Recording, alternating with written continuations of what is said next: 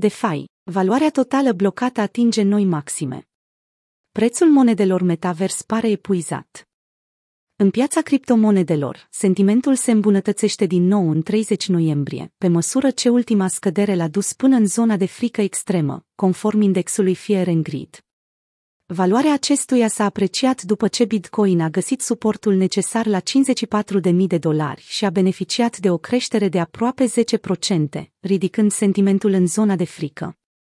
În ciuda sentimentului general de frică și frică extremă, care domină piața încă de când indexul și-a început descreșterea în 16 noiembrie, mai multe sectoare nișate ale pieței generale a criptomonedelor, printre care și proiectele metavers sau protocoalele de gaming, au beneficiat de creșteri într-o zonă de all-time high. Creșterile rapide de care aceste proiecte au beneficiat au condus piața într-o zonă de îngrijorare asupra sectoarelor metavers și gaming, care ar putea suferi o corecție masivă pe termen scurt, dacă traderii marchează profitul și așteaptă niveluri de cerere mai importante. Totodată, această situație determină mulți participanți la piață să speculeze următorul sector al pieței care ar putea să aibă parte de o creștere rapidă a prețului. În urma citirii datelor care ne sunt furnizate de DeFi Lama, observăm că sectorul finanțelor descentralizate a beneficiat constant de un momentum bullish pe parcursul ultimelor luni, pe măsură ce valoarea totală pusă la păstrarea proiectelor de FI a ajuns la un nou ATH de 277 de miliarde de dolari în 9 noiembrie, iar momentan aceasta se află la 265 de miliarde.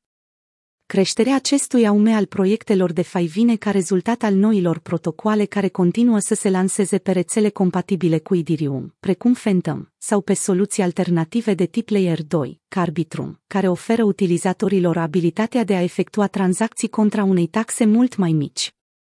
A crescut activitatea exchange-urilor descentralizate. Un alt factor care dovedește că activitatea sferei de FI se află în creștere a fost aprecierea volumului de tranzacționare pe exchange-urile descentralizate, precum Uniswap sau SushiSwap, exemple care au beneficiat de o creștere treptată încă de când piața a stabilit o zonă de bottom, la mijlocul lunii iulie. După cum se observă și în graficul de mai sus, volumul tranzacționat pe dexurile de top s-a întors în mod consecvent la niveluri pe care nu le-a mai vizitat decât în prima jumătate a anului 2021. Una dintre cele mai menționabile schimbări este activitatea pe care DYDX o aduce, un exchange descentralizat pentru contracte futures și perpetuale, care și-a surprins early adoptării 2 în luna septembrie, când a oferit prin airdrop tokenul pentru guvernanță utilizatorilor care au interacționat cu protocolul.